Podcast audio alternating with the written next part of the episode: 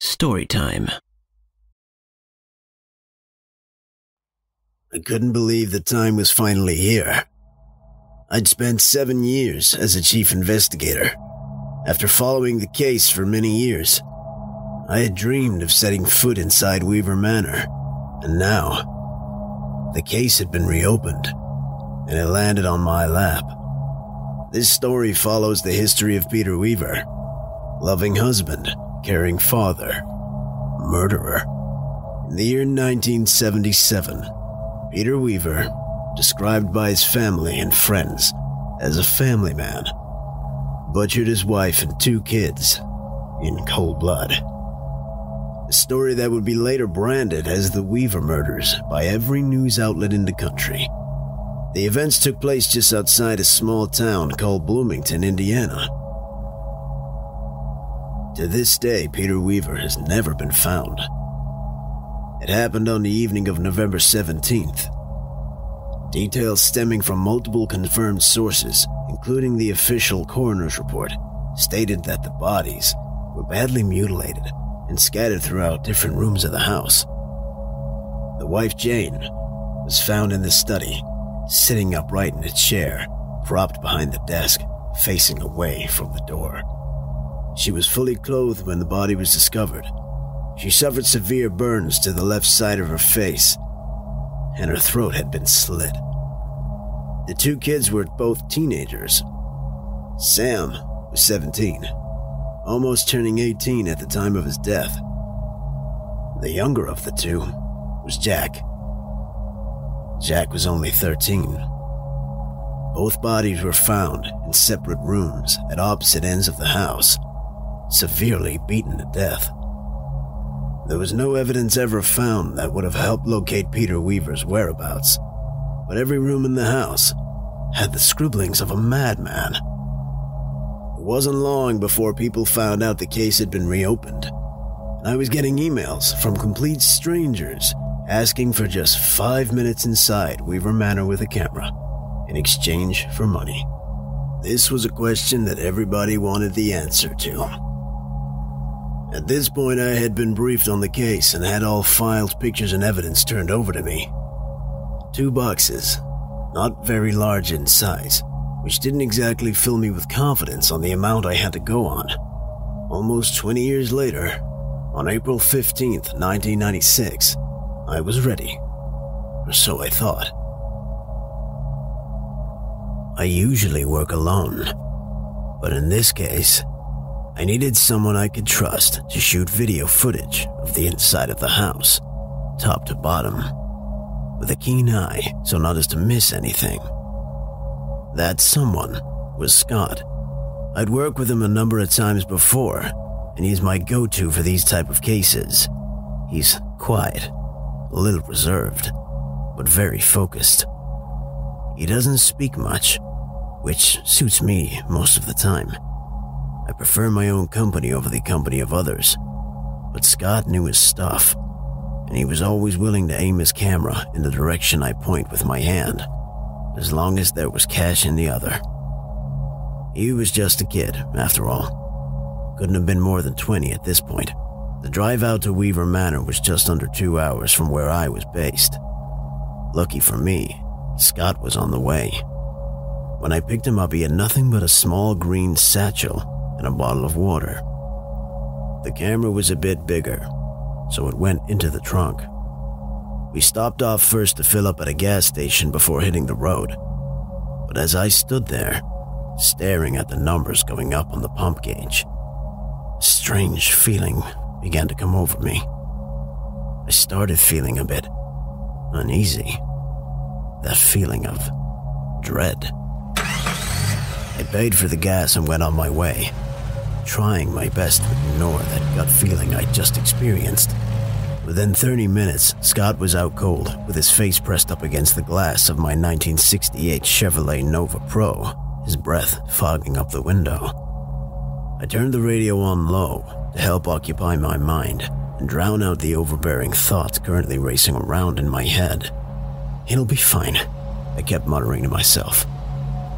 Upon approach to Weaver Manor, my mind began to have flashbacks of the long driveway leading up to the house. I must have looked at those pictures a hundred times. It somehow felt longer. I give a gentle nudge to Scott as to not startle him from his sleep. Hey, Scotty, we're here, buddy. Scott lets out a groan, stretches out in the cramped front cabin of my car, and rubs his eyes. Sorry, I didn't mean to fall asleep, he says, fighting back a yawn. It's fine, don't worry. It's a long drive, I said, not actually caring much of whether he was awake or sleeping. I needed him for his camera, not his company. I parked as close as I could to the door without obstructing the driveway or having to mount the grass. I'd been given the keys to the house, but yet, upon inspection, I realized there was no power in the house at all. No generator, no floodlights, nothing. Total darkness. There was a strange chill to the air. Maybe it was because we were out this far, but something felt off. Not being able to shake the feeling, I started to focus. Luckily, I was prepared for the department's lack of preparation. We collected the torches and camera from the trunk of the car and made our way inside. We took a couple of spare batteries each just in case, save us trips back and forth to the car. I could tell Scott didn't want to stay here a moment longer than he needed to. And to be honest, I was beginning to feel that way too. Upon entering the house, we both placed our equipment on the ground and just stared upward. In the main hallway, just inside the front door, there was a large staircase that separated on each side, leading to the floor above. A staircase made of what appeared to be oak. It was hard to tell with the aging, but it had definitely seen better days. The elements have made their own of this house, I said, thinking out loud. It had been almost 20 years since someone set foot inside Weaver Manor, and it now had been overgrown with mold and rot. The cold, damp air wasn't something I wanted to breathe for longer than I had to. I took my pen and notepad from my bag, resealing the clasp Want to split up or stick together? I asked, turning my attention to Scott, who was still staring into the abyss. Uh, uh, stick together, he exclaimed without much hesitation. We'll definitely be out of here a lot faster if we don't scope this place together. We can cover more ground that way. We'll meet back here in 30 minutes, okay? Scott's face had worry written all over it. Huh, 30 minutes. Okay, I can do that. He reluctantly accepted, picking his satchel up off the floor and throwing it over his shoulder. We parted ways, and as afraid as I could feel Scotty was to be roaming a murder house alone, little did he know I wasn't far behind him. I wandered off into the far corridor on the east side of the house and began walking slowly, examining the walls studying every detail I could pick up on, which usually would be hard to do when the walls are so bare. But I did notice a change in color on the wall, almost as if a painting had been hanging there recently. It was as if this section of the wall was untouched by the elements that had consumed the rest of the house. I began to write notes with my pen that refused to put ink to paper. I pulled my bag around and opened up a pocket to search for another pen. my spare pens are in the car, I muttered to myself. I sealed up my bag and threw it over one shoulder and made my way to the front door. When I got to the center of the main hall, my hand clutched the doorknob. I stopped. I thought to myself, I better let Scott know I'm just running to the car for a pen. Hey, Scott! I shouted, my voice echoing through the hallway and up the stairs. No answer. Scott! I shouted, slightly louder this time. Nothing. I chose to fight the nervous pounding in my chest I felt and run to the car. He's fine. He's just gone too far and can't hear me. I nervously reassured myself.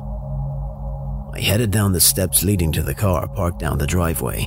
It was a mere two or three minute walk at most. The air seemed to have gotten colder in the short time I spent inside the house.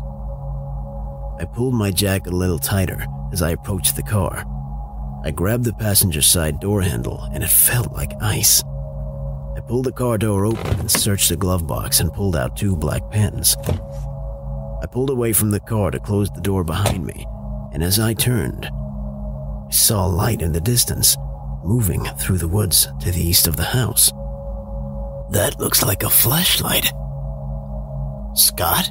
I said to myself, wondering why he would be outside wandering through the forest. I began to slowly walk towards the light, placing my bag against the rear wheel of my car as I passed. Within seconds, I could now make out what appeared to be a figure of a man in the distance as I got closer. As I entered the forest, I began to sweat nervously and question whether or not I should even be following this person. What if it wasn't Scott? After three or four minutes of stealthily pursuing this figure, my hands began to become clammy. My nerves were beginning to get the better of me. Shortly after surpassing what must have been hundreds of trees, the figure disappeared from my sight. He was gone. This made me very uneasy, so I began to make my way back towards the house. Only now, I was unsure which direction it was. I was now so deep into the forest that I could no longer see the house. I was lost in the dark with my flashlight, and the spare batteries were in my bag, which is sitting by my car. I began to panic. My breathing got heavier. The hairs on the back of my neck stood up. I couldn't afford to waste any more time with a flashlight that could die any moment, leaving me in total darkness. So I picked a direction that, to the best of my knowledge, was the direction in fact I came from, and I started to run. After several minutes, I realized I would have reached the house by now if this was the right way.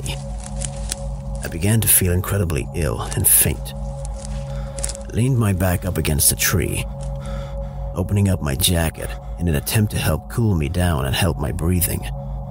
After 15 seconds, I realized I was indeed running out of time. I decided to set off in another direction. I began to wander at a fast walk as to remain calm while still making progress. I noticed in the short distance a small building. It was not Weaver Manor, but I made my way toward it. After a minute or so, I reached what appeared to be a small garage, most likely used as storage for a car or workshop of some kind. I attempted to lift the garage door. A large screech followed. It wouldn't budge. After inspecting the bottom of the door with my flashlight, I noticed there was a padlock. It wasn't a very large padlock, but it also wasn't something I could break open without any tools. I turned the lock over to the side and noticed three numbers zero, zero, zero. This was a combination lock, but I didn't know the code. The very first thing that sprung to mind was this is a very modern lock, meaning it was put here long after the events of Weaver Manor. I rose to my feet quickly. I don't have time for this, I muttered. I turned and began to walk at a fast pace in a different direction once more, the only direction I hadn't yet traveled since I entered the forest. This has to be the way, I whispered to myself reassuringly. After five or so minutes, I spotted something in the distance. Crisp, navy blue, with beautiful curves. My car! I exclaimed in an excited whisper to myself. I had gotten a second wind and made my way towards my car, picking up the pace as I got closer. As I reached the car, I snapped up my bag and glanced in the passenger side window. Nothing. Scott, where the hell are you? I argued with myself. Refusing to leave the kid behind, I headed back towards the house, against all my better judgment. As I entered the house, the same cool air filled up the room. Seeing my breath in front of me, I called out, Scott, are you in here? The silence was deafening. I ran towards the hallway I had last seen Scott head down. Despite the overall symmetry of the house, this hallway was very different from the one I had wandered into on the other side of the house. The walls were not bare, but instead riddled with rot and grit.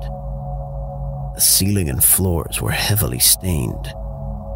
As I made my way through the long, dark hallway, my mind was racing. I no longer wanted anything to do with this house. I no longer cared about what happened at Weaver Manor. At 38 years old, I just wanted to go home. The hallway came to an abrupt stop. There was a sharp bend around to the right, heavily covered in vines and overgrown weeds. This house had been claimed by nature long ago. As I turned the corner, a doorway was open to the left, no more than three or four feet down the hall. I approached slowly. Scott, I began to whisper. Still no response. As I peeked around the corner, my eyes lit up in terror and my body froze. Scott's camera and bag were on the floor. Without hesitation, I scrambled for the door, running down the dark hallway, refusing to look behind me for fear of what I might see. I reached for the door, grabbed hold, and swung it open with vicious strength. As I sprinted down the steps, taking three and four at a time, my eyes began to dart back and forth, looking around me on my approach to the car out of sheer terror. I was almost home free. I will not stay here a moment longer! My voice inside my head screamed. As I climbed speedily into the car, slamming and locking the doors behind me, I placed the keys in the ignition.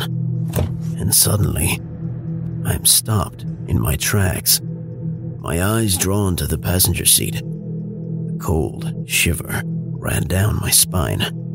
My breathing became shallow. Resting on the seat beside me, my notepad and written on the page the numbers nine, one, three.